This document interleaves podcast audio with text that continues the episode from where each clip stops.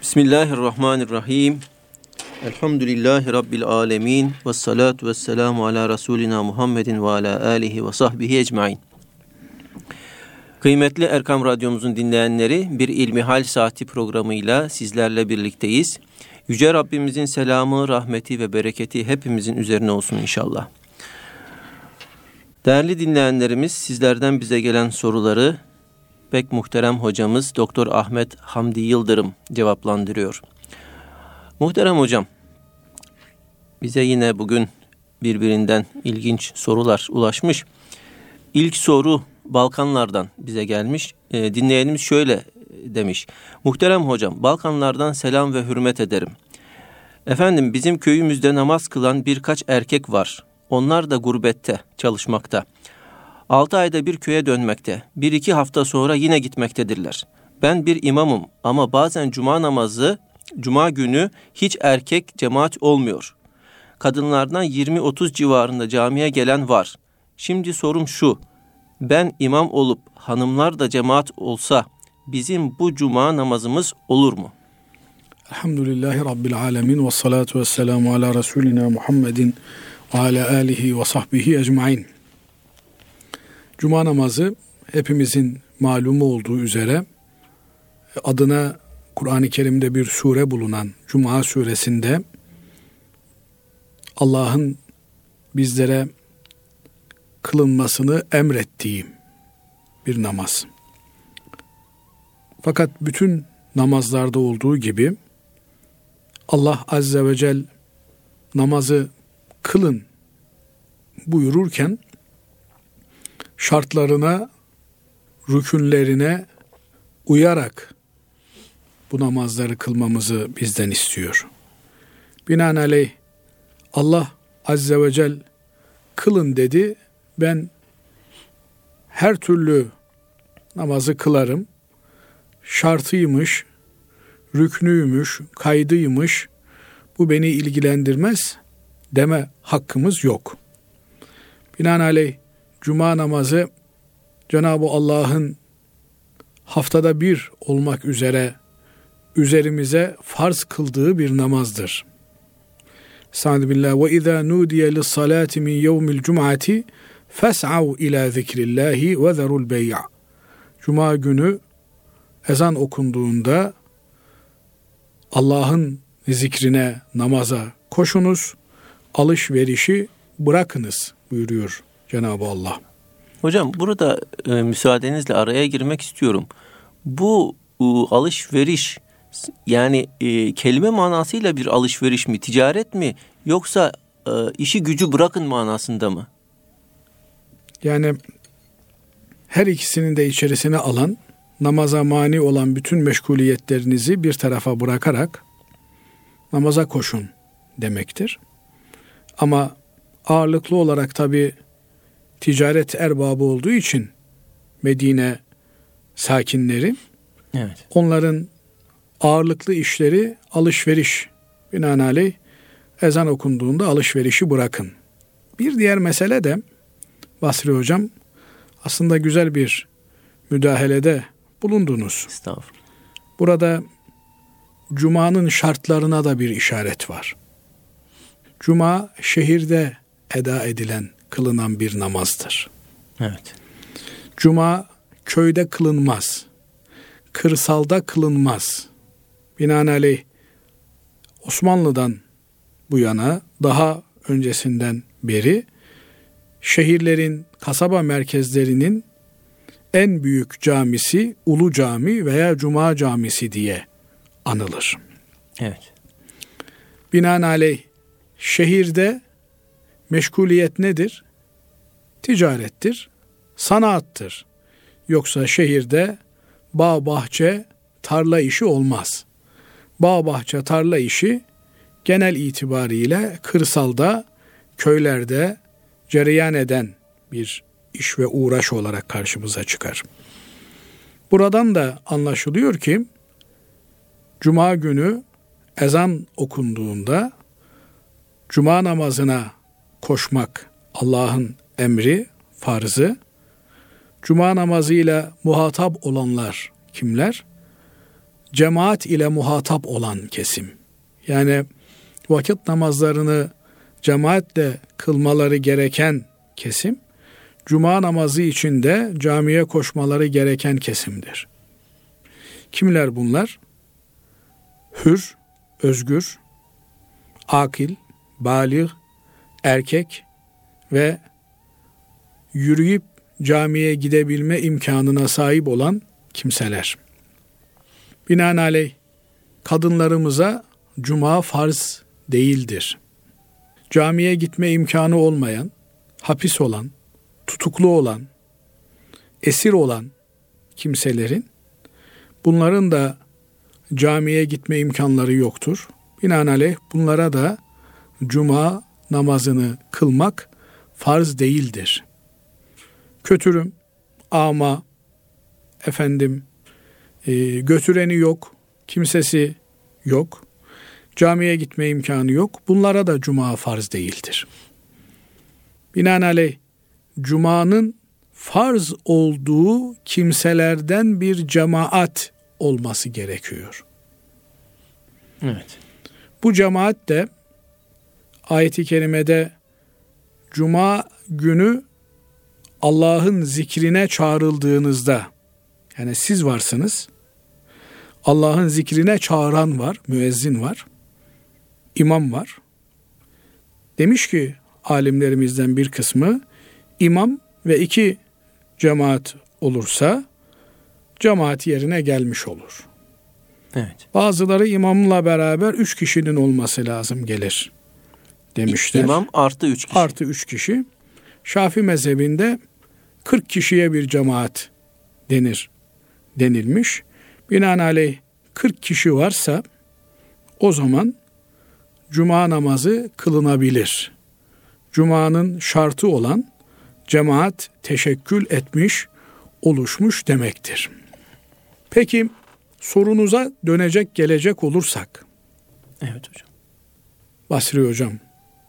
Buradaki imam kardeşimizin sorusu ben köyde imamlık yapıyorum. Köyün erkekleri gurbetteler. Evet. Şehirlerdeler.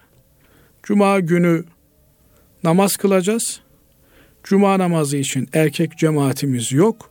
Ama kadınlardan 20, 30, 40 neyse kadın cemaatimiz var.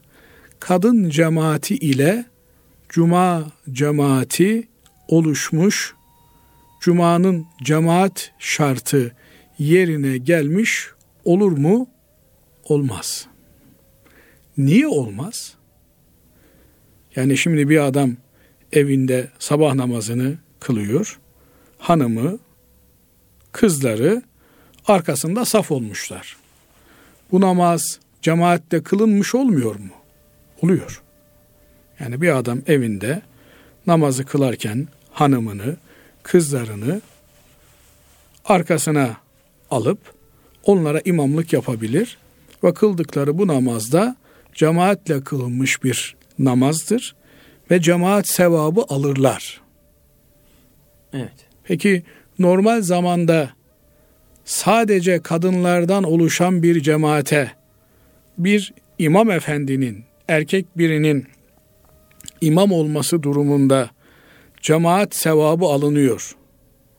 Cemaat fazileti elde edilmiş oluyor da niye cuma namazı söz konusu olduğunda sadece kadınlardan müteşekkil bir cemaat cuma cemaati yerine sayılmış olmuyor diye belki bir soru sorulabilir.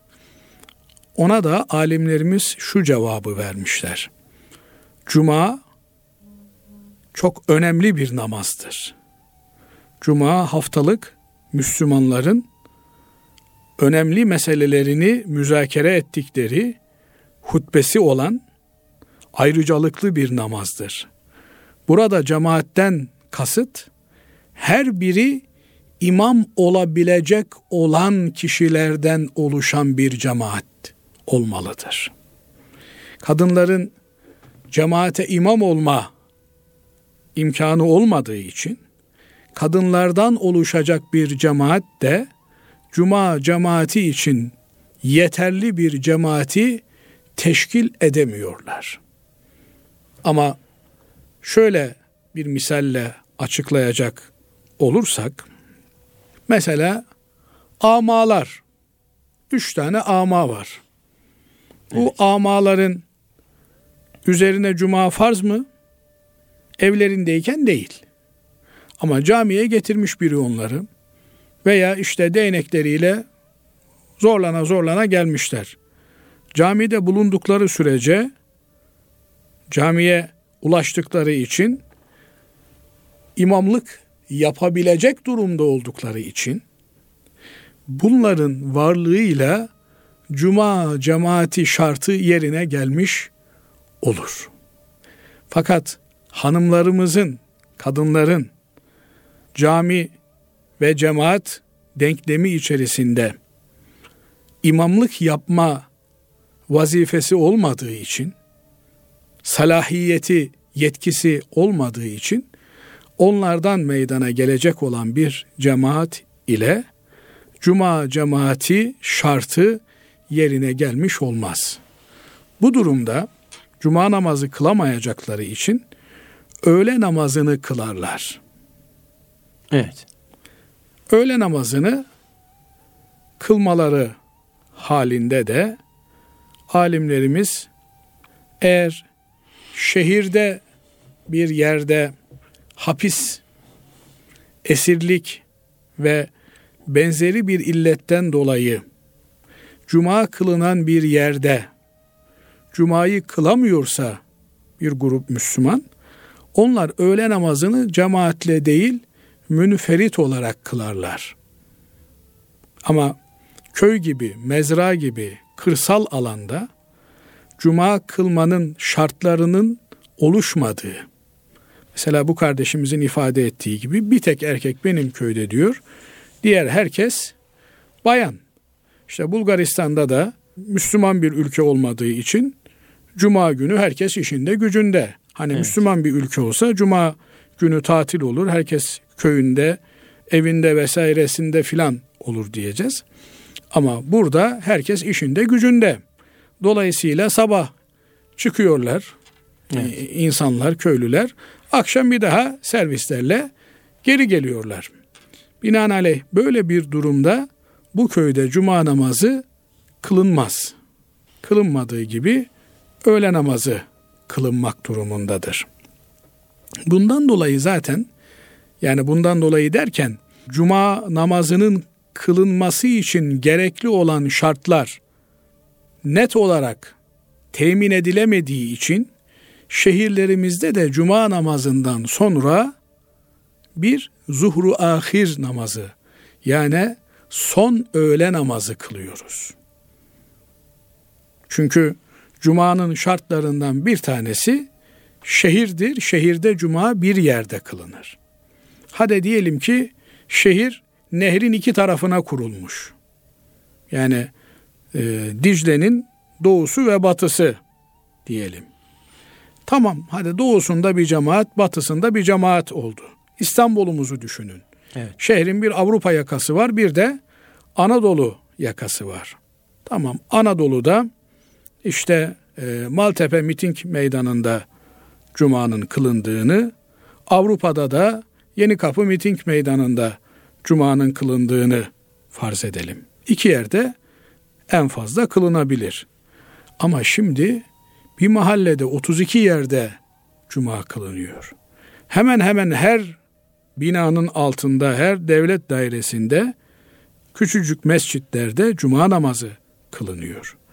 Dolayısıyla cumanın tek bir yerde kılınma, şehrin ulu camisinde, cuma camisinde kılınma veya bilemediğiniz iki yerde kılınma durumu olmadığından artık her sokakta bir camide bir mescitte cuma kılınıyor. Cuma'nın bu şartına halel gelmiş, şart tam olarak yerine gelmemiş oluyor. Efendim buyurun.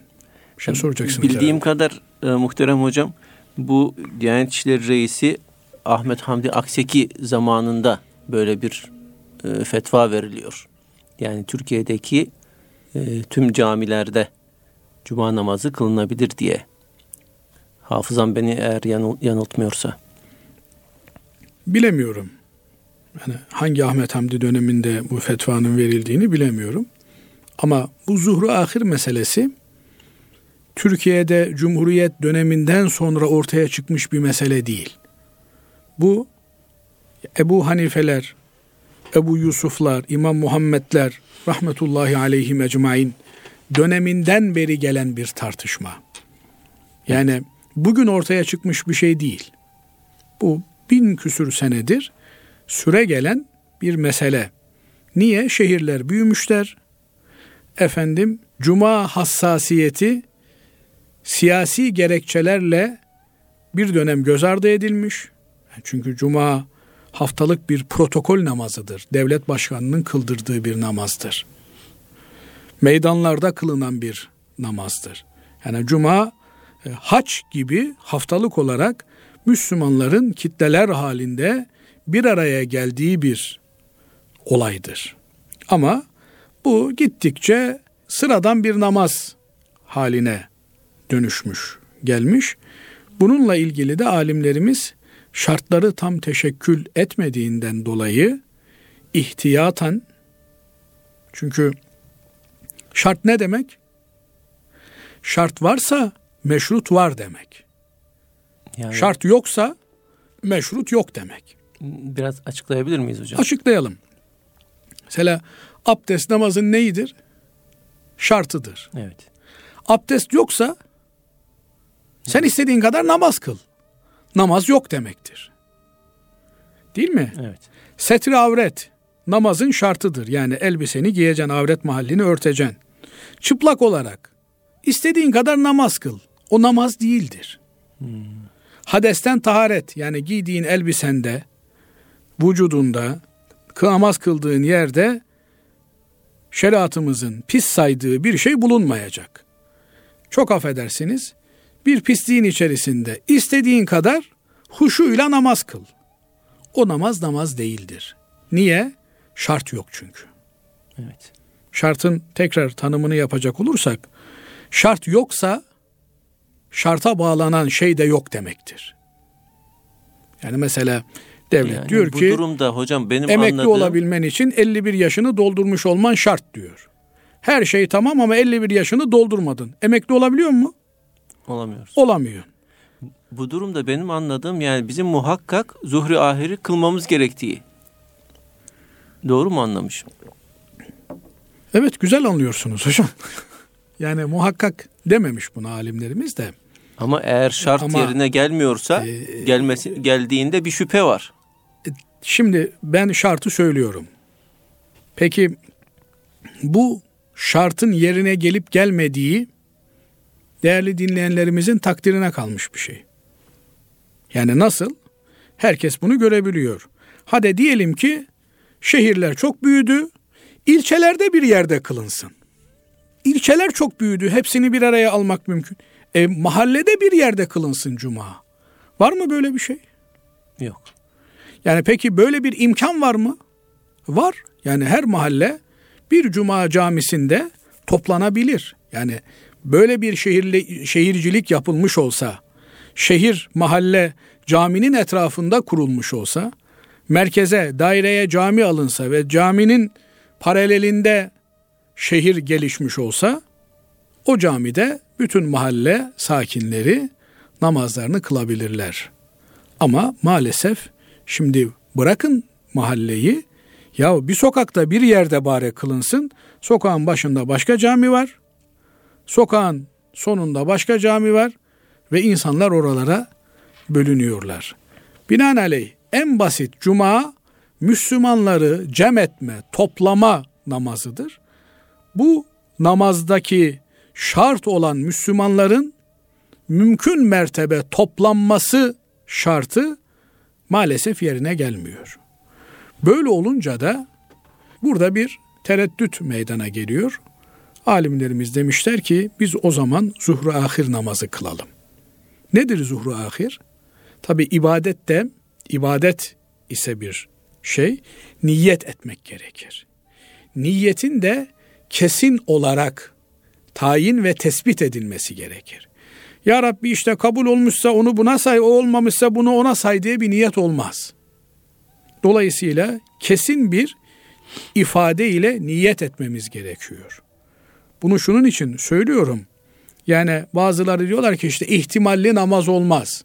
Zuhru ahir ihtimalli bir namaz değil ki.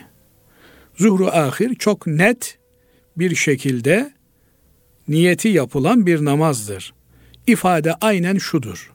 Ya Rabbi vaktine eriştiğim halde vakti girmiş ama henüz üzerimden düşmemiş olan en sonki öğle namazını zuhru ahir en sonki öğle demek. En sonki öğle namazını kılmaya niyet ettim. Bakın tekrar ediyorum. Vakti girdiği halde henüz üzerimden düşmemiş en sonki öğle namazını kılmaya niyet ediyorum. Burada tereddütlü bir şey var mı? Yok. Yok. Ben kaza namazında nasıl kılıyorum? Ya Rabbi üzerime kaza olarak kalmış olan en sonki sabah namazını diye kılıyorum. Evet. Değil mi? En sonki sabah namazı hangi ise kılınca bir tane düşüyor. Evet. Şimdi vaktine girdiğim halde niye diyorum? Çünkü öğle namazının vakti girdi. Eğer cumam kabul olmuşsa problem yok. Kabul olmamışsa cumam o zaman benim üzerimden öğle namazı düşmüş değil. Çünkü cuma kabul olunca öğle namazı düşüyor. Evet. Kabul olunmayınca öğle namazı düşmüyor. Binaenaleyh ben burada bakın çok e, net bir ifade kullanılıyor. Diyor ki vaktine eriştiğim halde, vakti girdiği halde üzerimden henüz düşmemiş olan en sonki öğle namazını kılmaya. Eğer cuma namazı kabul olmuş, öğle namazı düşmüşse o zaman geçmişte kılmadığım bir öğle namazı varsa en sonki öğle namazı onun kazası olmuş olacak. Evet. Eğer bütün öğle namazlarım da tamamsa o zaman nafile bir nafile ibadet evet. olmuş olacak. Ondan dolayı da üçüncü ve dördüncü rekatta Fatiha'dan sonra zammi sure okuyorum. E peki bu farz ise Fatiha'dan sonra zammi sure okunur mu? Okunur efendim. Bir sakıncası yok. Yani bugün öğle namazını tek başıma kılıyorum diyelim. Değil mi? E, üç saat sonra, dört saat sonra öğle namazının vakti giriyor. İlk iki rekatta Fatiha'yı zamm-ı sureyi okudum. Peşinden de üçüncü, dördüncü rekatta Fatiha'dan sonra zamm-ı sure okudum. Var mı bir engel? Yok. Müstahaptır. Okunabilir. Okunmaya da bilir. Okunabilir de. Madem okunabilir, ben de okudum. Dolayısıyla zuhru ahiri kılmanın ne tür bir sakıncası olabilir? Şimdi mesela işte zuhru ahir yoktur diye çıkıyor ortada birileri konuşuyor. Zuhru ahir yoktur diyebilmen için dört dörtlük cuma namazı kılıyorum diyebilmen lazım. Ha, dört dörtlük ben cuma namazı kılıyorum diyebiliyor isen tamam zuhru ahir yoktur. Ama ben dört dörtlük bu cuma namazını kılamıyorum. Bir sürü eksiğim var, gediğim var. Efendimiz Aleyhisselatü Vesselam Mekke'de kılmamış cuma namazını. Mekke'de cuma namazını kılmamış. Niye kılmamış?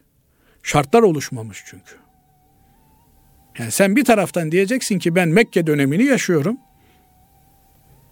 Bir taraftan diyeceksin ki Cuma'nın şartları dört dörtlük tutuyor. Ben zuhru ahir kılmam. Dolayısıyla burada meseleyi siyasallaştırmadan çünkü bu namaz yani 12 13 asırdır kılınıyor. Evet. Ama şimdi öyle yer var ki mesela orada bütün ümmeti Muhammed bir imamın arkasında toplanmış cuma kılıyor. İşte Mekke-i Mükerreme'de, Medine-i Münevvere'de, Mescid-i Aksa'da, evet. Mescid-i Aksa'da kılınan cuma namazı namazdır. Diğerleri zuhur ahirini kılsınlar. Yani Kudüs-ü Şerif'te olup da Mescid-i Aksa'da kılmayıp başka yerde namazını kılıyorsa adam o zaman o zuhru ahirini kılsın. Mekke-i Mükerreme'de, Harem-i Şerif'te 3 milyonla beraber cuma namazı kılıyor bir adam. Tamam o zuhru ahir kılmaz. Tabi. Orada kim kılacak zuhru ahirini? Aziziye'de. Evet. Mahalle mescidinde cumasını kılan kılacak. Ama şimdi yani İstanbul'da bölük pörçük her semtte onlarca camide cuma kılacaksın. Ondan sonra da şartları tuttu. Benim dört dörtlük cuma namazım var. Zuhra ahir kılmama gerek yok diyecek olursak yanlış yapmış oluruz. Ha, en azından kılanlara mani olmayalım. En azından kılanlara mani ol. Hal biz üşeniyoruz. Çok önemli işlerimiz var. Kahveye gideceğiz, dedikoduya devam edeceğiz. Cep telefonumuzla oynamaya devam edeceğiz. Haber takip edeceğiz. Şu gündemi tartışacağız. Ama hiç olmazsa Rabbi ile dört rekat daha fazla kalmak isteyene mani olmayalım. Muhterem hocam bir hanım dinleyicimizden bir soru bize ulaşmış. Ee, diyor ki Esselamu Aleyküm. Ebu Davud'da geçen bir hadiste Efendimiz sallallahu aleyhi ve sellemin pişmiş eti bıçakla kesmeyi yasakladığı, el ve dişle yemenin sağlığa faydalı olduğunu söylediğini okudum. Bu noktada bu yasak mutlak bir yasak mıdır yoksa belirli durumlara has bir şey midir? Ben kızımın çeyizi için yemek takımı almayı planlıyorum ve yemek takımları içerisinde çatal, kaşık, bıçak beraber bulunuyor. Bıçağı bu takımdan çıkartmalı mıyım? Ee, bu hadis-i şeriften anlamamız gereken yasak, Efendimiz Aleyhisselatü Vesselam'ın da işaret ettiği gibi örfe, kültüre dikkat edilmesi gerektiği. Söz gelimi yaşadığımız toplumda yeme içme standartları neyse, yani mesela biz Türkiye'de yaşıyoruz. Müslüman Türk halkının yeme içme adabına uygun olarak yeme ve içme ihtiyaçlarımızı karşılıyoruz. Söz gelimi bizim yemek sofralarımızda çatalın, kaşığın, bıçağın sağ tarafa konulması gerekir. Ama Fransız yeme kültüründe, sofra adabında efendim çatal sola konur, bıçak sağa konur. Böyle bir sofra dizaynını gördüğümüzde ne diyoruz? Biz Müslümanız. Kardeşim Fransızların sofra adabına göre bizim masalarımızı dizayn etmeyiniz. Şimdi evet. Arap geleneğinde, göreneğinde hatta Türk örfünde de ne deriz? Et, balık, kelle bunlar yenir evet. elle. Evet. Yani şimdi balık yerken efendim ne bileyim tavuk yerken, et yerken bıçak kullanmak bize sonradan ihdas edilmiş, girmiş olan adet, gelenek ve göreneklerdir. Efendimiz Aleyhisselatü Vesselam da bunu ifade ediyor. Binaenaleyh bizim örfümüzde, adetimizde, geleneğimizde, göreneğimizde et elle yenir. Elle yemek sağlığa daha uygundur ve daha rahattır diyor. Hakikaten ben mesela şahsen yani özellikle de e, kemikli olan eti yani tamam hadi bonfile, biftek vesaire filan köfte yani bunu bıçakla kesebilirsin de işte e, koyun haşlama gelmiş ki nitekim Efendimiz Aleyhisselatü Vesselam'ın sofrasına gelecek olan da koyun haşlamadır. Evet. Efendim bu tür kemikli olan etin e, pişirilmiş halidir. Orada bıçak kullanmak bir de hele de yani bıçak kullanma e, alıştırması yoksa birinin çok sırıtan bir durumdur. Böyle zorlayıp da yemeğin keyfini kaçırıp işin usulüne takılmaktansa rahat rahat elinle ye, lezzetini çıkartarak ye ve ondan sonra da git ellerini yıka. Efendimiz Aleyhisselatü Vesselam'ın bu hadisi şerifinden anlamamız gereken doğru, uygun, yakışık olan bunların örfe göre yenilmesi. Elle yenilmesi. Ama bıçakla kesmenin yasak olduğuna dair bir şey söz konusu değil. Kaldı ki yani şimdi elle yenilebilecek hacimler var. Bir de e, işte büyük bir but var, büyük bir parça var. Onu da elbette bıçakla küçültüp o şekilde yenilebilir hale getirmek var. Burada hadisi şerifin söylemek istediği Allahu alem en doğrusunu Allah Teala Hazretleri bilir. Elle yemeği teşvik ediyor Hazreti Peygamber Efendimiz. Ama bıçakla eti kesmenin haram olduğu veya yasak olduğuna dair bir anlam çıkartmıyoruz bu hadisi şeriften. Evet. Dolayısıyla hanım ablamız kızına çeyiz alacaksa kaşık bıçak çatal takımından mahrum etmesin kızcağızı. Çeyizine ne gerekiyorsa alsın. Misafirlerle hoş sohbet, nice ziyafetlerde o kaşıklar, çatallar kullanılsın inşallah. Ama işin acı olan tarafı Basri Hocam yine söylemeden geçemeyeceğim. Çeyiz kaşığı, bıçağı diye bir ömür boyu kullanılmadan paslananlar oluyor. Yani misafir geldiğinde otursun diye misafir odası diye koca bir odayı tahsis ediyoruz.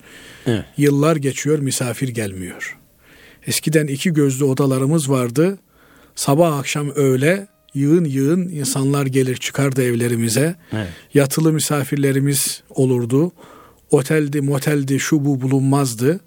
Erkekler bir odaya sığışır, kadınlar bir odaya sığışır. Kucak kucağa neredeyse yatılırdı ama gönüller genişti. Şimdi evin en büyük odası, misafir odası diye tahsis edilir.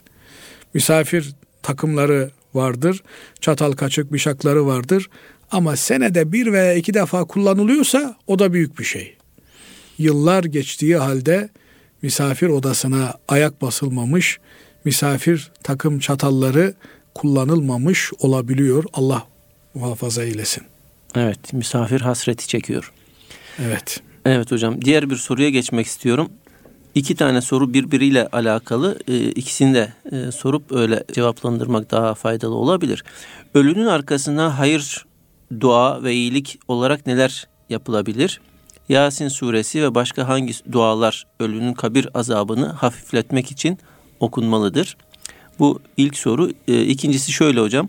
3000 yıl önce ölen birinin kabir azabı ile kıyamete yakın ölen kimsenin kabir azabı bir olur mu? Böyle. E... Evet, her türlü yaptığımızda bize sevap getirebilecek olan şeyin sevabını vefat etmiş olan ölülerimize, yakınlarımıza armağan edebiliriz, bağışlayabiliriz, gönderebiliriz. Hatim yaptık. Okuduğumuz hatmin bir sevabı varsa o sevabı vefat etmiş olan annemizin babamızın ruhuna armağan edebiliriz. Evet. Zikri geçti rahmetli anneciğim dedin, rahmetli babacığım dedin. Rahmetle anmış oldun. Cenab-ı Allah'tan ona rahmetle muamele etmesini istedin. Bu bir duadır. Bu dua onlara bir sevap olarak döner. Mesela Efendimiz Aleyhisselatü Vesselam kişinin anne babasına iyiliğinin bir çeşidi olarak onların yakınlarını, arkadaşlarını ziyaret etmesidir diye tavsiye buyuruyor bizlere. Baban öldü, babanın arkadaşını, eşini, dostunu sorman. Annen öldü, annenin eşini, dostunu sorman. Hanımın öldü, hanımının eşini, dostunu sorman. Tam hatırlayamayacağım ama Efendimiz Aleyhisselatü Vesselam Hazreti Hatice validemizin yanına girip çıkan bir hanımefendiyi, sahabe e, hanımı halını hatırını soruyor. Sorduklarında da e, Hazreti Hatice ile sevişirlerdi diyor. Yani muhabbetleri vardı aralarında diyor. Binaenaleyh babanızın bir dostunu, arkadaşını ziyarete gittiğinizde kapıyı çaldığınızda işte ben rahmetlinin oğluyum dediğinizde o rahmetli güzel insandı, iyi insandı, hoş insandı diyerek ondan rahmetle bahsedilmesi onun hakkında Müslümanların hüsnü şehadetini, güzel tanıklığını çoğaltacağı için bu da ona bir rahmete vesile olur. Onun sevap kazanmasına vesile olur. Efendim bir talebeye burs verdiniz. Oradan gelecek sevabı ölmüşlerinize bağışlayabilirsiniz. Bir çeşme yaptırdınız. O çeşmeden insanların içtikçe yapacakları hayır dualardan gelecek olan sevabı yakınlarınıza bağışlayabilirsiniz. Bizim Anadolu irfanında mezar taşlarında oyuklar Evet. Baş kısmında, ayak kısmında oyuklar olur. Yağmur yağdığında oraya su biriksin. O sudan da işte hayvanat içsin, kuşlar içsinler. O kuşlar istifade ettikçe böyle bir hayırdan her kimin adına niyetine yapılmışsa o bundan istifade eder. Dolayısıyla canlı için her türlü hayır kapısı yapıldığında, edildiğinde karşılığında gelecek olan sevap ölmüşlerin ruhuna bağışlanabilir, hediye edilebilir, armağan edilebilir. Diğer sorunuza gelince tabi kabir alemi, kabir hayatı bizim bildiğimiz bu halk alemi denilen üç boyutlu, kısıtlamalı, e, içinde yaşadığımız dünya hayatından farklı bir şey. Yani şimdi kardeşimiz diyor ya 3000 sene ölmüş biri kabre girdi. Evet. 3000 sene kime göre 3000 sene? Bize göre 3000 sene. Bize göre evet. Şimdi bazen işte yolculuklarda vesairelerde iki kişi, üç kişi bir odada yatıyoruz. Bir bakıyoruz işlerim içimizden bir tanesi gece kanter içerisinde kıvranıyor. Sağa dönüyor, sola dönüyor, ter döküyor. Belli ki rüyasında bir şeyler oluyor. Ama biz bir şey görmüyoruz. Uyandırıyoruz. Diyor ki ya işte ben neler neler yaşadım. Beni denizlerin dibine aldılar, orada bağladılar, şunu yaptılar, bunu yaptılar, dövdüler, işkence ettiler. Yılanlar vardı, çıyanlar vardı. Bir manzara anlatıyor. Allah Allah. Ya hangi ara sen bunları gördün? Senin anlattığın hikayede en az bir 60 sene geçiyor. Yok. Hepsi işte yapılan ölçümlerde ki o ölçümler ne kadar doğru ölçümler o da ayrı bir hikaye. En uzun rüya diyorlar 3-4 saniye sürüyor, 3-5 saniye sürüyor. Halbuki hiç sürmüyor. Niye sürmüyor? Çünkü rüya alemi kabir alemi gibi farklı bir alem. Yani bu dünya alemine benzemiyor. Binaenaleyh orada saat işlemiyor. Saat işlemeyince Basri hocam evet. ha 3000 sene önce girmiş kabre ha 3000 sene sonra girmiş. Orada saat mefhumu yok, zaman mefhumu yok. Zaman mefhumu bizim için geçerli. Yani kıyamet alametlerinden bir tanesi ölüm diyor. Böyle güzel süslü bir koç olarak kıyamet gününde getirilir ve kesilir diyor. Yani ölüm sonlandırılır. Ne demek? Zamanı sonlandırdım mı ölüm sonlandı demektir. Olay bitti demektir. Binaenaleyh bu ölümlü hayat dediğimiz zaman ve mekan kısıtlamalı hayat dediğimiz, içinde bulunduğumuz, yaşadığımız bu dünya hayatı üzerinden kabir hayatını, ahiret hayatını algılamaya çalışırsak çok yanılırız, yanlış yaparız. Yani bizim hayatımız üzerinden karıncaların hayatını değerlendirmeye benzer. Onlar farklı bir alem, farklı bir yapı, biz farklı bir yapıyız. Binaenaleyh kabirde bir hayat var. Kabirde eğer kabire giren kişi iyi bir insansa kabri cennet bahçelerinden bir bahçe oluyor. Kötü bir insansa kabir onu öyle bir sıkıyor ki kemikleri birbirine giriyor. E biz kabire bir tane kamera koysak bunları görebilir miyiz? Göremeyiz. Niye göremeyiz? Çünkü o koyduğumuz kamera ancak bu dünyaya ait olan değişiklikleri çekebilir. Yani şimdi biz uykuya dalmış olan bir kişinin başına bir kamera koysak onun gördüğü rüyayı görebilir mi o kamera? Bugün işte mesela uyku testleri yapıyorlar bilmem şunları bunları yapıyorlar. Adamın kafasına onlarca aparat yerleştiriyorlar, sensörler yerleştiriyorlar. O sensörler adamın rüyasını görebiliyor mu? Göremiyor. Niye? Çünkü o rüya alemi farklı bir alem. Evet. Yani yarı ölüm, öldükten sonraki dünyaya ait içerikler var o rüya aleminde. Uyku aleminde. Binaenaleyh nasıl uykuda cereyan eden ya adam 60 senelik olay görmüş rüyasında. Öbürü 6 bin senelik olay görmüş rüyasında. Halbuki dışarıdan baktığında İkisi de aynı odada yan yana yatıyorlar bunlar. Aynı saatte yattılar, aynı saatte kalktılar. Orada nasıl zamanı, oranın zamanını bizim zamanımızla değerlendiremezsek, kabrin zamanını da ki orada zaman yok. Kabirde mekan yok. Evet. Binaenaleyh yani biz bunlarla ilgili Efendimiz Aleyhisselatü Vesselam'ın bize haber verdiği şeylere inanmakla mükellefiz. Ne diyor Efendimiz Aleyhisselatü Vesselam? Kabir azabı var diyor. Amenna kabir azabı var.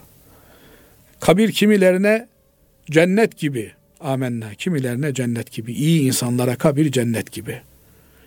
Bunu test etme imkanımız öyle bir laboratuvarımız yok. Ancak buna iman etme durumumuz var. Tıpkı meleklere iman ettiğimiz gibi. Biz iman ettiğimiz melekler var. Hiç kimse kalkıp da ben bu melekleri görmedim niye bunlara iman edeceğim diyebilir mi? Diyemez. Aynı şekilde kardeşim kabir azabını bilmiyorum ben kabir azabına iman etmiyorum da diyemez. Nasıl meleklere gayben iman ediyorsak kabir azabına da aynı şekilde gayben iman etmeye mecburuz. Niçin? Çünkü bir kere Müslüman olmuşuz, mümin olmuşuz. Ama yok kardeşim ben işime gelene inanırım, aklımın yattığına inanırım, yatmadığına inanmam diyorsa bir adam, o zaman meleklerin varlığını bana ispat etsin. He, meleklere mecbur inanıyorum çünkü ona inanmadığım zaman bana gavur derler. Ama kabir azabı Kur'an'da geçmiyor ya, ben ona inanmadığımı söyleyebilirim. Derse bir adam, bu da gizli gavurluk yapıyor demektir. Bakın bu mesele önemli bir mesele. Bizim kitaplarımızda der ki, kabir azabına inanmayan bir adamın arkasında namaz kılınmaz. Sen kabir azabına inanmıyor musun kardeşim? O zaman Müslümanların önüne geçip imamlık yapma.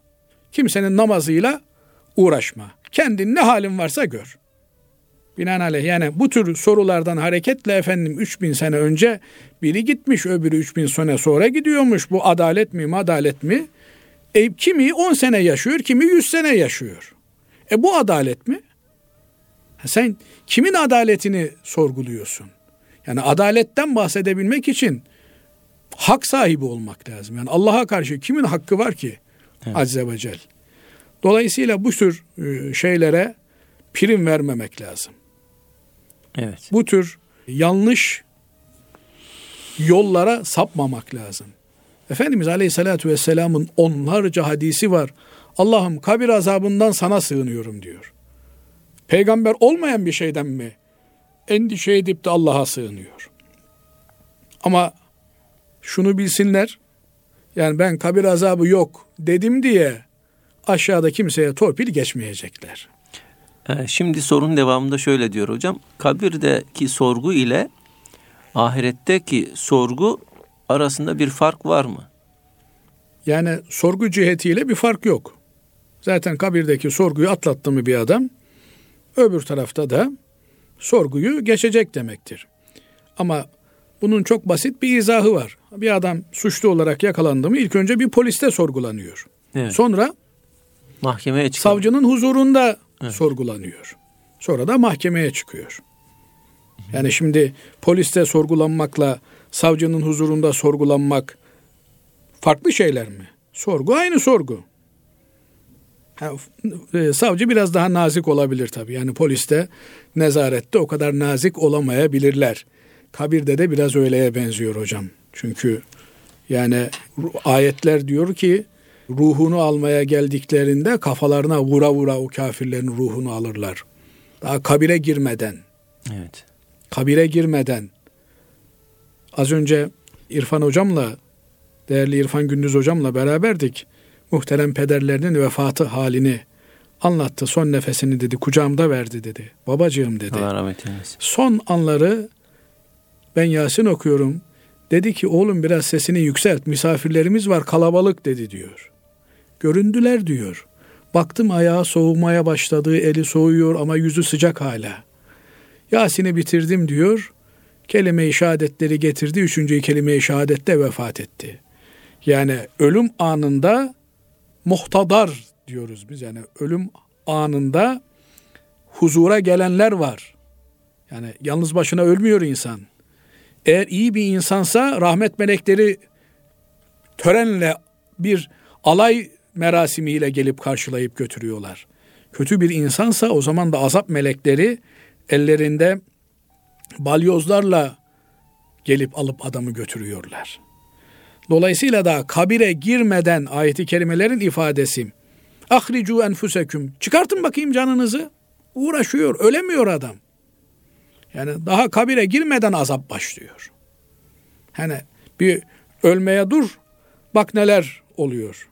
Cenab-ı Allah ahir nefesimizi imanla Amin. verebilmeyi, kelime-i şehadetle eşhedü en la ilahe illallah ve eşhedü enne Muhammeden abduhu ve resuluhu diyerek çene kapamayı nasip eylesin. Amin. Amin. Bu Osmanlı'nın çok güzel ifadeleri var. Yani çeneyi en son bu söz ile kapatabilmek.